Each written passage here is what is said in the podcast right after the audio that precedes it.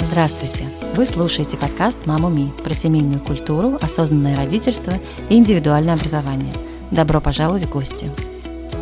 Недавно, вдохновленная еще одним приятным отзывом о подкасте, я решила сделать что-то новое и подумала, что буду брать одну интересную тему и делать на эту тему блок из четырех эпизодов, раскрывающих ее.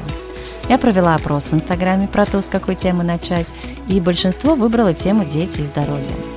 Поэтому в ближайшие четыре эпизода мы будем говорить про это. Этот эпизод первый, открывающий тему здоровья детей. А мне в целом очень близок целостный подход к здоровью, и я достаточно давно предпочитаю натуральные альтернативные способы лечения всей семьи, и я буду разговаривать со специалистами из этой области. Сегодня у меня в гостях моя подруга и мой семейный доктор, антропосовский врач, гомеопат, гинеколог, биографический консультант, фух, сколько регалий, и просто красивая и мудрая женщина Юлия Кириллова. Мы поговорили с Юлей про общий подход к детям, отношение к ним, к их здоровью. Мне кажется, получилось хорошее начало для погружения в эту область. Приглашаем вас разделить ее либо на прогулке, либо за чашечкой чая, как вам удобно. Присоединяйтесь.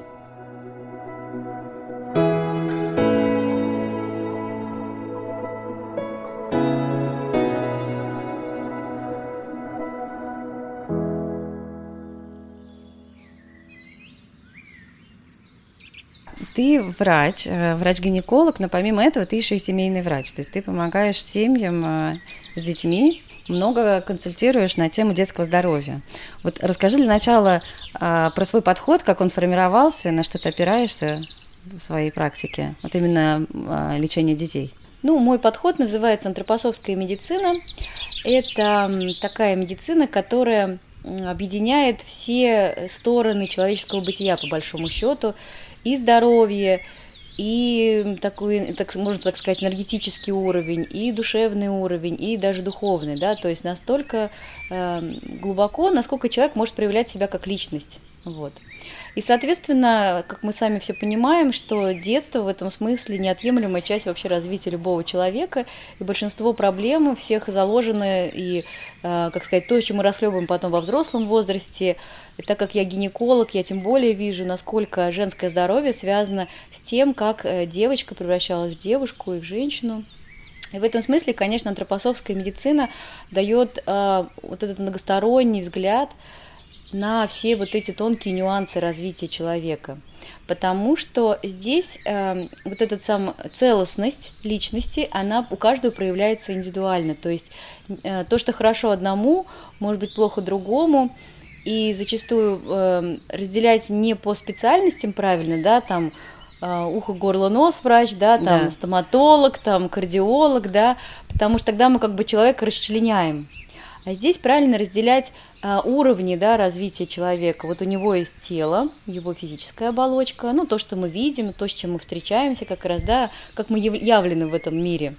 Затем у него есть вот это вот а, тело жизненных сил, то есть это его здоровье, это его энергия, да, вот когда мы чувствуем себя плохо, мы устали, это говорит о том, что как раз у нас именно с этим телом что-то не в порядке, да, или энергетическое тело можно его назвать. Затем у нас есть душевное тело, или астральное, как вот в антропосовской медицине называется. Это тело наших чувств, эмоций, переживаний. По сути, это тело отношений. Отношения mm-hmm. к себе, отношения с другими людьми, отношения с миром в первую очередь. Потому что сам по себе человек, ну, в принципе, никак бы о себе ничего не узнал, если бы не было всего его окружающего пространства. А если мы уже смотрим в сторону ребенка и темы нашей сегодняшней встречи, то ребенок, он вообще определяется только внешним миром. Чем он младше, тем больше он зависим и определяем внешним окружением. Его самого, как бы практически он еще не явлен. И, соответственно, вот это духовное, то есть личностное начало человека, как я сказала, насколько человек может быть самим собой. Мне многие спрашивают, что такое дух, да, вот, что такое духовность. Но, по сути, как врач, главное на, на что я обращаю внимание, это на возможность, на способность ребенка, подростка или там взрослого человека быть самим собой в этом мире. да, никто из обычных медиков не рассматривает тебя как личности, как двух, ну, просто смотрит, что у тебя сопли и дают тебе капли, да? Да, ну, конечно. Это, это круто. Вот мне хотелось бы поговорить про интуитивное родительство, про то, как помочь родителям э, услышать, увидеть именно нужды самого ребенка и с точки зрения здоровья. Вот, может быть, про, про ритмы, да, какие-то индивидуальные. Ну, я начну даже, опять же, еще до ритмов. Есть mm-hmm. такая важная история, которую, ну, я не знаю, я надеюсь, сейчас многие уже родители и слушатели твои спокойно к этому отнесутся, что мы, конечно же, все понимаем, что дети приходят к нам не из клеток, да, э, двух, э, мужской и женской, да, приходят они к нам из этого духовного мира, из космического, и это не наша собственность. То есть это, некое, это некие личности, которым вот божественный мир доверил нам, чтобы мы помогли им стать человеком. То есть это такая высшая степень доверия и высшая степень такого пути, когда рядом с тобой растет и развивается вот эта вот личность, и который ты можешь вложить что-то важное, но и помочь, вложить таким образом, чтобы помочь раскрыться. И не навредить. И не навредить, конечно mm-hmm. же, да. И, но все любое навредить даже начинается, по моему тоже большому опыту взаимодействия мамы с детьми, начинается только с одной ошибки, что когда мама считает, что ребенок ее продолжение, угу. то есть что он должен воплотить, реализовать, или она неосознанно в нем свои страхи, свои несбывшиеся мечты, свою недолюбленность в нем реализует, да, то есть все это возникает из того, когда нет этой границы здоровой между мамой и ребенком. И ведь самый вот этот священный момент, и как бы то, что отражается на основных вот этих канонических иконах, да, где Богоматерь изображена с младенцем Христом, это же вот как раз тот вот самый а, такой вот, когда мама держит своего новорожденного ребенка на руках, она как бы окутана этой ангельской аурой. Угу. И все, почему вот а, так это, ну, такое счастье, такой праздник, когда в семье появляется младенец, как будто вот э, весь духовный мир спускается в семью, и она озарена, освящена им. И очень важно для родителей сохранять вот это вот почувствовать, ну, быть чувствительным к этой ауре, к этому вот тонкому духовному влиянию и растить ребенка в этом. Потому что именно вот с точки зрения его ритмов, его здорового развития, его становления как личности, важно поддерживать его духовную связь. Ребенок абсолютно духовное существо, в нем нет зла. Он открыт миру, он абсолютно доверяет, он все впитывает как губку, он даже не понимает, что такое плохое, что хорошее. Это мама ему говорит, не суй пальцы в розетку, это плохо, это там... И он уже со слов мамы, он познает и нарабатывает вот эти свои этические, психологические там программы или ценности, да, или то, с чем он потом борется всю жизнь, когда это какая-то негативная родовая история. И для родителей очень важно в плане вот выстраивания ритмов и здоровья, особенно вот первые 7 лет, это мягкое, знаете, как приземление с этого облачка, угу. чтобы ребенок мягко, потому что он родился и попал к маме на ручки, но душа его, она еще очень далека. То есть она лишь потихоньку спускается первый год, когда тело вот осваивает и привлекает, приобретает вертикаль, когда ребенок может при, ну, прямохождение уже, да, осваивает. Потом в течение трех лет становятся такими важными, как э, развитие речи, развитие мышления, да, Э, такие важные человеческие уже функции. То есть первые три года ребенок уже полностью космическое существо. И вот важно обеспечить его такое плавное приземление. Как это сделать? Это как раз вопрос материнской интуиции, вопрос поддержание вот этих вот каких-то традиций, обряд, ну, каких-то таких вот здоровых ритуалов через сказку, через какие-то там зажигания свечки, рассказывание историй. Ну, много всего, можно про это позже. Угу. И второй важный момент, конечно же, что сейчас вообще вот большая проблема в Европе, и к нам уже это происходит, это абсолютно отрезанность ребенка от мира природы. Угу. То есть второй важной задачей родителей является сохранение, ну, как бы вот поддержание вот этой духовной природы ребенка, и вот это его поддержание этого природного начала, которое именно в гармонии с природой связано, да, это вот созерцать природу, гулять, двигаться много. Потому что с этим вот второй как бы момент, что является прямо а, бичом современной, современного развития, это гаджеты, да, да. которые в первую очередь следствие имеют а, а, адинамию, то есть ребенок не двигается, он сидит, он двигает да. только руками, пальцами, так сказать, да, и отсюда, в принципе, половина болезней это вот от отсутствия вот этого здорового, в здоровом ритме движения. Угу. Да, вот ты начала говорить про первые семь лет. Э, мне кажется, важно, когда а, мама понимает про некие этапы развития ребенка, да, и, по крайней мере, там она уже больше может прислушиваться к себе. Вот расскажи, пожалуйста, про антропосовские развития вот семилетиями вкратце, вот, ну, на уровне угу. ребенка, что важно, в какой период. Ну, как я сказала, да, вот эти основные такие как бы безмятежные, самые вот такие важные, это первые три года. Угу. И первые три года задача мамы создать ребенком здоровую привязанность. В чем она заключается? В том, что мама очень тактично, этично реагирует на, на потребности ребенка. То есть она его кормит профессионально, но она его не перекармливает, она его не заставляет, не пихает в него еду она его укладывает спать, но тоже это не насильственно, никогда ей удобно, да, она смотрит, какой режим расписания у конкретно этого ребеночка. А, конечно же, а вредно и то, что мой ребенок не спит днем, это вредно, да, mm-hmm. то есть нужно все равно искать, что его перевозбуждает, как на, на, наладить его ритм, потому что маленькому ребенку сон основное, то есть во сне дети растут. Mm-hmm. Первые три года постепенно, конечно, убывает этот процесс, но сон это является неотъемлемой частью и как бы как раз входит в то плавное приземление. То есть во сне ребенок абсолютно находится в духовном мире. Второе, конечно же, это питание, конечно же, идеально это материнское молоко. Естественно, это все тоже в контакте, по требованию, да, ребеночка должно происходить. И самое, что важно, это вот это вот очень э, бережная защитная оболочка. То есть ребенок родился из чрева матери, но он остается в ее эфирном поле до трех лет. То есть они связаны вот этой вот энергетической пуповиной. И то есть очень бережно к контактам, да, ребенка.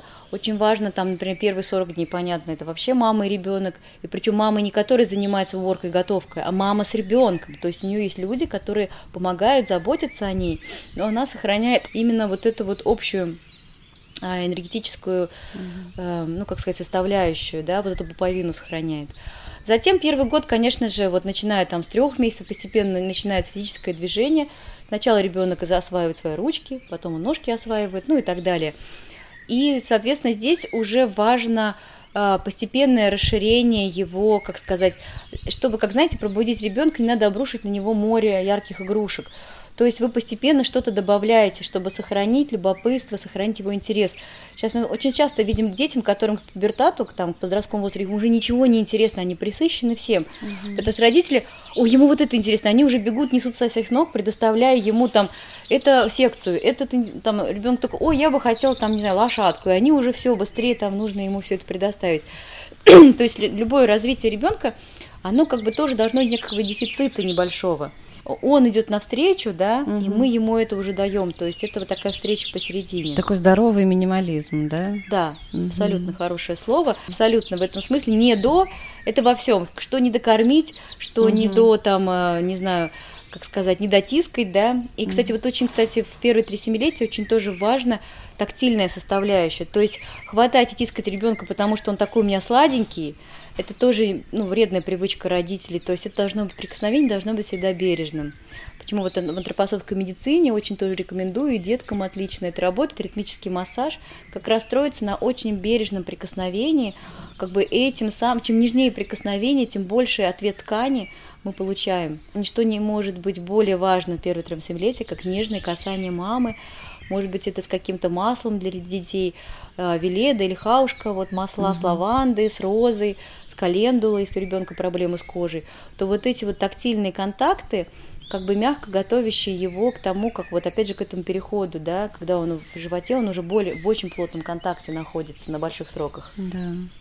Да, потом вот 3-5 лет это основное, конечно же, э, движение. 3-5 лет это возраст абсолютного движения, потому что через движение у ребенка развиваются мозг, нервные, ну, мозговые связи. Причем это движения такие достаточно, ну, назовем их грубыми, потому что это хватание кистью, это движение стопами, то есть еще мелкая моторика здесь только, ну, точечно она присутствует, больше в каких-то играх. Угу. Вот. И интеллект здесь стоит только по, ну, по тому, как ребенок познает мир. То есть он задает вопросы, это возраст вот этих вот почемучек, да. кто раньше, кто позже. Ну, то есть его специально не обучают, он все познает через интерес к миру, через свое природное любопытство. И в этот mm-hmm. момент, кстати, тоже вредоносные действия оказываются, ребенка сажают с репетитором, сажают там с какой-то няней, которая с ним начинает заниматься. Это тоже впоследствии оказывает вредное влияние на его э, тягу к учению, тягу к знаниям. Ну, я так понимаю, что на физиологию тоже это как- как-то плохо может влиять, да, если человек, ну, ребенок хочет двигаться, а его сажают в это время, в этот период, это тоже может как-то аукнуться потом. Да, конечно, потому что это же, как сказать, свободное движение, это всегда очень скоррелирует с деятельностью желез наших, да, с деятельностью угу. наших как бы гормональной системы, потому что в это время еще надпочечники являются основным органом гормональным, который управляет всей гормональной системой. Гипофиз, он чуть позже перейдет в свое управление. Надпочечники это как раз орган физической активности. Угу. То есть это, мыш, это мышцы отвечают за вот такие за движения, за мышцы. И от того, насколько свободен был ребенок и не ограничен, зависит потом в дальнейшем профилактика его вообще суставных заболеваний. Да? Почему сейчас так много и молодеет ревматизм, всякие э, воспалительные заболевания соединительной ткани, да, вот все, что связано с суставами, с органами движения. Это все последствия того, что в этом возрасте не было прожито угу. это свободная игра, свободное движение. Да, поэтому вот эти вот ран- ранние развивашки, это, конечно, такое сомнительное удовольствие. Да, нет, я говорю, вы поймите одно, говорю, когда у ребенка есть предоставленное пространство, он будет развиваться, он, он, он так устроен. Да. Но для этого, конечно же, нужны впечатления, нужен свежий воздух, природа, особенно вот лето сейчас прекрасное время, чтобы с детьми вот ходить по травке босиком, там трогать разные кора mm. одного, там, да, тактильного ощущения, да. травка другого, там, ну все это вот, все вокруг нас. Вообще, э, как бы у антропосовской медицины есть продолжение вот вальдорская педагогика как mm-hmm. раз, и в ней как раз говорится, что чем младше ребенок, тем более натуральные материалы. Ему, в принципе, игрушки специально не нужны. Шишка у него уже это человечек, да, там mm-hmm. палочка это уже ну, какие-то вот такие вещи помогают развивать. И главное еще, что вот не забыть сказать, что главным то, что развивается в этом возрасте, силы фантазии это те, которые потом во взрослом возрасте дадут человеку стать успешным в профессии, в своей деятельности. Это то, что поддержит его креативность, то, что сейчас так ценится да. вообще везде. И именно вот эти первые, в первом семилетии, с трех до пяти лет, и пяти до семи, опять же, да, развивается и совершенствуется вот это чувство фантазии. И когда у ребенка готовы игрушки, пресыщение игрушками, ему ничего не нужно развивать фантазию, у него все готово. Его творческие силы, они засыпают. Да, или не только игрушки, но еще вот, знаешь, всякие развлечения, которых сейчас очень много, там панда-парки, я не знаю, что аттракционы, какие-то комнаты. Это же тоже получается некая искусственная такая атмосфера, в которой, если ты часто туда ходишь, то вот эти творческие силы, они тоже засыпают. Получается, что намного эффективнее выйти просто погулять в лес и предоставить ребенку там отдых. И главное, что это еще и дешевле. Абсолютно верно, вот, потому что вот эти все тоже, конечно же, мы живем в современном мире, сходить на день рождения или иногда выйти, ну, да, конечно. это, конечно, но вот это, знаете, как причиняя, причиняя добро, во-первых, это очень сильная эмоциональная нагрузка на ребенка. Я думаю, многие родители замечали, что после какого-то супер крутого дня рождения у ребенка вечером температура 38 да. с лишним. Это говорит о том, что впечатление для него было больше, чем он мог переварить. Угу. И он уже призывает температуру, жар, чтобы он помог ему трансформировать и избавиться, выпустить эти ненужные ему излишние эмоции. Угу. Дети сейчас очень все отягощены повышенными эмоциями. Это связано со скоростью нашей жизни, тому, что мы много ездим, мы быстро преодолеваем огромное расстояние. Краски, цвета, да. все это слишком избыточно для ребенка. И только, конечно же, природные цвета являются для него терапевтичными. От убранства комнаты даже зависит то, в каком эмоциональном состоянии ваш ребенок, как он у вас спит и какой у него аппетит. Посмотрите, не слишком ли яркие цвета вы используете в дизайне вашей комнаты, в одежде ваших детей. От нуля до семи лет все важно, потому что ребенок это от нуля до семи лет это орган чувств. То есть он Открытый. открытая наизнанку вывернутая душа, которая все впитывает как губка. Угу.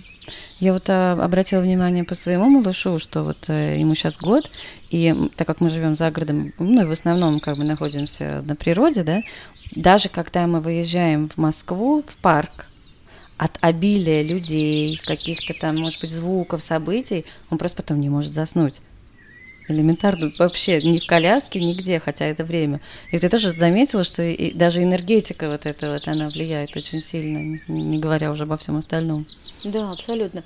И сейчас очень много чувствительных детей, конечно же, для них вообще очень бережным нужно быть. Здесь, опять же, возвращаясь к концепции не додать, угу. для них более правильно, нежели перенасытить всеми этими да. чувственными впечатлениями. Вот, а скажи, пожалуйста, а, соответственно, ну, как бы интеллектуальные уже вещи, там, второе семилетие, правильно, угу. там, от 7 до 14, и э, от 14 до 21, 21 уже что идет? Здесь уже идет эпоха, э, как бы, когда 21 год, ну, как бы человек становится взрослым, ну, там, плюс-минус, да, и здесь уже, уже совершенствование ценностей идеалов. Здесь идет, когда я, если, например, второе семилетие посыл основной «мир прекрасен», то здесь уже мир истинен. То есть mm-hmm. здесь уже вопросы про то, насколько я, э, как сказать, могу в этом мире чувствовать, видеть эту истину, то есть, да, понимаете, mm-hmm. что для человека правда.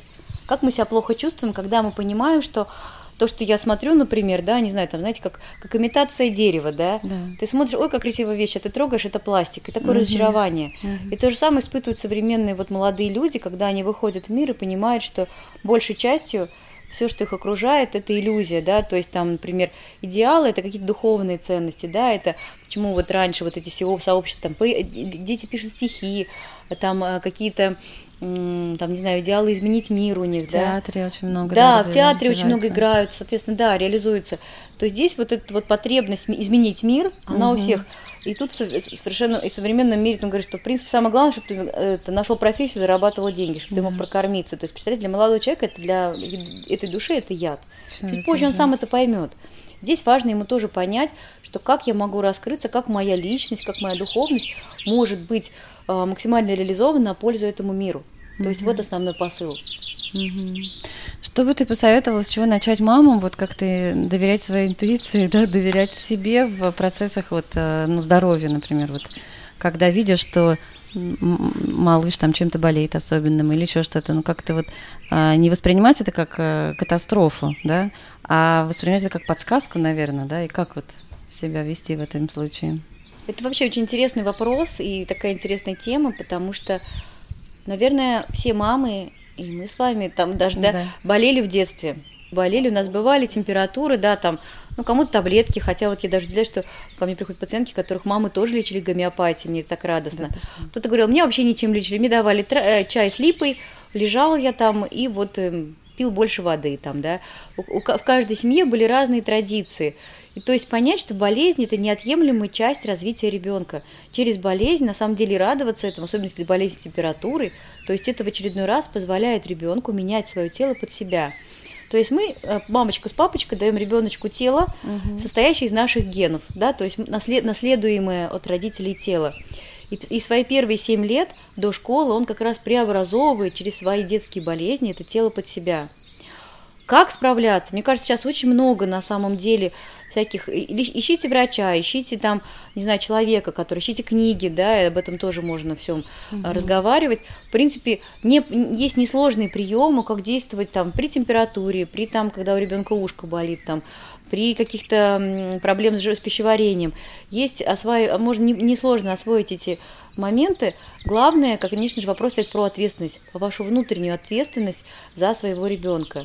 И страх, конечно же, в этом плане главный враг. И страх появляется лишь тогда, когда мы не хотим брать эту ответственность. Угу. То есть, когда мы сами становимся слабыми, маленькими и не можем понять, что э, то, что к нам уже пришел ребенок, уже обязывает нас быть э, зрелыми внутри себя. Угу. Вот. И сейчас, в принципе, опять же, повторяюсь про то, что много способов э, справляться с этими ситуациями, освоить это. Очень часто врачи закармливают таблетками. Да? Вот я на самом деле вспоминаю опыт со своими первыми детьми, когда я еще, ну, как бы была вот в том состоянии, когда доверяешь врачу, ничего не понимаешь вообще, что происходит с ребенком и так далее. Выписывают вот просто при обычной простуде, я помню, какие списки а, лекарств выписывали. И в горло пшикать, и в нос капать, и это пить противовирусное, то, значит, еще какое-то. Читаешь противопоказания, ну, как бы начинаешь уже задумываться, что это такое, чем я пичкаю своего ребенка, да, зачем я это даю. И вот тогда, ну, как бы, когда действительно вот возникает такой вопрос, вопрос, интерес, начинаешь уходить в, сторону немножечко, да, исследовать там более натуральные способы лечения, еще что-то. Таблетки, они на самом деле нужны. Почему вот их так столько прописывают и почему а, Почему мамы ведь верят в это и как им помочь, э, ну, как бы найти свой способ более натуральный, скажем так? Но опять же мы вернемся к тому, что если у ребенка нет какого-то тяжелого заболевания, да, угу. такие ситуации бывают, это да. имеет место быть, и тогда, конечно же, нужна медикаментозная поддержка. Иногда бывает вообще жизни необходимы там, да. Но мы сейчас не говорим про эти ситуации, мы говорим про да. обычного среднестатистического ребенка, у которого есть здоровые силы к развитию. То есть все его болезни, которые к нему приходят, они, у него есть силы для их преодоления. Нужно лишь точечно иногда где-то снять интоксикацию, где-то чуть-чуть помочь, опять же, натуральным образом снизить температуру. И в этом смысле, конечно же, таблеточная терапия ни к чему не ведет. Она нарушает, она глубоко внедряется в эти естественные природные процессы. Ведь почему вот эта связь с природой важна? Потому что внутри ребенка тоже эти природные процессы. Что делает химическая таблетка? Она обрывает реакцию, угу. то есть э, в клетке происходит накопление ненужных ей веществ, болезнь становится хронической, иммунная система притупляется, и потом мы, что мы получаем? Часто болеющего ребенка. Да. Потому что у него постоянно внедрялись его природный иммунный клеточный цикл, и он раз, э, как сказать, ну, забыл, как, как работать правильно, он разбалансировался. И поэтому здесь я призываю, конечно, мамы, если там ребенка тоже многодетная мама, моему старшему сыну 22 года, но даже тогда я смогла, я читала как раз, да, что mm-hmm. очень правильно, а, меня ему ставили энцефалопатию, тогда модное было заболевание, mm-hmm. и вот эти диакарпа с паркам глицин, ну, про глицин ладно, но когда я прочитала про диакарпа, противопоказания, как бы я поняла, что я прочитала, там три, три, э, как сказать, при три пункта показаний и три листа противопоказаний. Вот. Я опросила всех мамочек, кто давал, потому что мы как раз что-то ходили на какой-то вот этот дневной там массаж, что-то типа дневного стационара, ну просто угу. такое общее полезное. Я всех опросила, они все давали, ничего у детей не изменилось, то есть дети также плохо спали, также там что-то капризничали. Я поняла, что я не хочу идти таким путем. Ну, и да потом зачем? в ближайшее, это буквально там, ну я жила с этим запросом, а как можно лечить по-другому? Я встретила гомеопатию. Угу. То есть сейчас это вообще, пожалуйста, все открыто. И всякие даже школы для молодых мам, я вот тоже планирую сделать курсы для, такой, для, для домашней помощи элементарной детям, чтобы у мамы всегда это все было, чтобы она знала, какой компрессик, где какую примочку да, сделать, что надо. дать. Вот, я хочу, чтобы вы все учились, знали, что мамина рука, мамина интуиция и мамина любовь – самое лучшее лекарство для вашего малыша. Врач, особенно современный врач, а, я очень уважаю коллег, но он тоже обременен рисками. То есть, если с вашим да. ребенком что-то не так случится, он лучше назначит все, чтобы снять с себя, опять же, ответственность, да. Мы, вы думаете, что вы а, перекладываете ребенка под ответственность врача, а он снимает ответственность, передавая, назначая вашему ребенку кучу лекарств. Да, потому Поэтому... что так устроена система здравоохранения, он тоже не виноват. И он, да, абсолютно, он не виноват, и здесь ваша ответственность, опять же, перед вашим ребенком за его здоровье. Mm-hmm. Ищите, смотрите, после чего болеют ваши дети после чего им становится лучше, да, то есть у каждого ребенка на самом деле очень простые механизмы, даже я могу рассказать, просто если у вашего ребенка высокая температура, сделать ему компресс с лимонным соком на, на голени, это тоже сразу поможет снизить температуру там на полтора-два градуса, и вы будете спокойны. То есть ребенок, он такая тонкая система, как бы вот, конечно, есть дети, которые дают температуру 40 и держат, такие холерики, очень крепкие дети, вот, но здесь тоже уже тогда можно искать эти варианты. Но опять же напоминаю, важный враг – это наш страх, угу. мы боимся. Угу. Вот ты хорошую вещь сказала. Я просто еще думаю про то, что а, очень много родителей ну, когда начинаешь разговаривать с ними, например, у них, у них болезненные дети, они воспринимают это как, как такой вызов плохой, да, вот там жалуются на это, вот он столько денег уже потратил, у него то не так, то болит, этот с ума сойти, у нас уже там, я не знаю, миллиард э, мы на него потратили и так далее. А, а вот порой хочется донести тоже до родителей, что ребенок, он не приходит просто так с этими болезнями. Он, во-первых, да, у него есть свой путь, который нужно уважать, но он иногда позволяет родителям развиваться, расти, а иногда даже осваивать новые какие-то навыки иногда профессии и менять просто целиком полностью жизненный путь. Мы знаем такой э, случай, как там одна девушка стала великим нутрициологом, скажем так, да, благодаря своему ребенку, который болел, да, mm-hmm. потому что она начала копать, потому что ей хотелось вылечить его, ну как бы положительно, да, uh-huh, uh-huh. с хорошей точки зрения. Вот. Хочется, конечно, вот про это тоже говорить, что не, не воспринимайте, да, да. своих детей и их какие-то там особенности или там, там здор- особенности со здоровьем, как, как какое-то проклятие, да, или еще что-то. Это наоборот, а, наоборот, какой-то повод для рывка, для развития своего собственного и для его. Это все относится к тому, что, в принципе, к бытующему такому мировоззрению человечества, что болезнь это нечто, от чего нужно срочно избавиться. Да. То есть мы забываем, что болезнь это определенный путь и наш учитель. Но самое важное, конечно, еще и вторая мысль – дети наши учителя. То есть дети, приходя в семью, несут новый духовный импульс. То есть жила семья, жила, родился ребеночек, он принес им новую идею. Потом у них второй родился. Он еще и семья, как бы он да. каждый раз вестник духовного мира, он посланник. То есть, ну не всегда эти послания нам кажущиеся, вот за болезнь ребенка часто, правда, решит раскрытие таких талантов вообще, да, mm-hmm. такие великие люди вообще совершали открытия, перевороты в человечестве вообще, когда они но что-то происходило, связанное с искренним желанием пройти с их, со своим ребенком какой-то путь здоровым образом. Поэтому это раз, а во-вторых, ребенок не болеет сам по себе. То есть, если ваш ребенок часто болеет, присмотритесь к себе, что внутри носите вы, может быть, какие-то ваши, э, потому что работает так, психологический уровень мамы действует на уровень жизненных сил ребенка. То есть, если мама истощена, если мама раздражена, если мама постоянно не удовлетворена собой, если у нее нелюбимая работа, ну, то есть, мама не является для ребенка питанием, а является для ребенком ну, чем-то таким тоже излучающим дискомфорт, излучающим стресс. Он не может от нее питаться здоровым угу. образом, он тоже болеет. То есть здесь я всегда, когда даже у меня приходит на прием, а, мама приводит деток, которые очень тяжело болеют и затяжно там и часто, я всегда говорю, я беру вашего ребенка, если на прием приходите вы. Да. Потому что это сразу с первого, ви- раза, ну, с первого взгляда видно, что мама не является для ребенка вот этим здоровым питанием. Хотя на самом деле она как бы, ну, если ты еще говоришь, что мы взаимосвязаны, да, с детьми, особенно первые три года, то действительно вот бывают такие случаи, когда ты там в кабинете у массажиста, например, да, ребенок твой вообще дома, а он чувствует себя хорошо, когда ты получаешь вот какую-то, да, терапию. Вот бывают же такие вещи, которые, ну, сложно объяснить, но они, тем не менее, существуют. И это еще как бы тоже отдельная тема для разговора про то, что насколько маме очень важно беречь себя и заботиться о себе, Конечно. Вот в тебе, ну, вообще по жизни, скажем да, так, да. да, всегда. Но и особенно в первые три года, потому что очень много говорят о том, как надо заботиться о себе во время беременности, и ты воспринимаешь это как какое-то вот время, когда все, ты просто хрустальная. Но почему-то, как только у тебя рождается ребенок, и ты остаешься одна, и он не в тебе, так кажется, ну и все, как бы, да, да, да. и ладно. Да, и вот это вот возвращение этих практик 40 королевских дней, что вот да, вот я сегодня говорила, что 40 дней после родов женщина не должна, ну все, ты родила, дорогая, теперь ты стоишь снова в плите там и все, и вот там поела, не поела. То есть нет, каждая женщина, у нее есть возможность, должна позаботиться перед родами, чтобы эти 40 дней, угу. потому что у нее тоже происходит мощный момент восстановительный. Угу. И на самом деле дальше продолжает этот, э, женщина, это душа, это некое такое поле, питающее всю семью. Нересурсная женщина в семье это, это болезнь всей семьи. То есть, если мама не в ресурсе, жена не в ресурсе, все, ничего хорошего там не будет.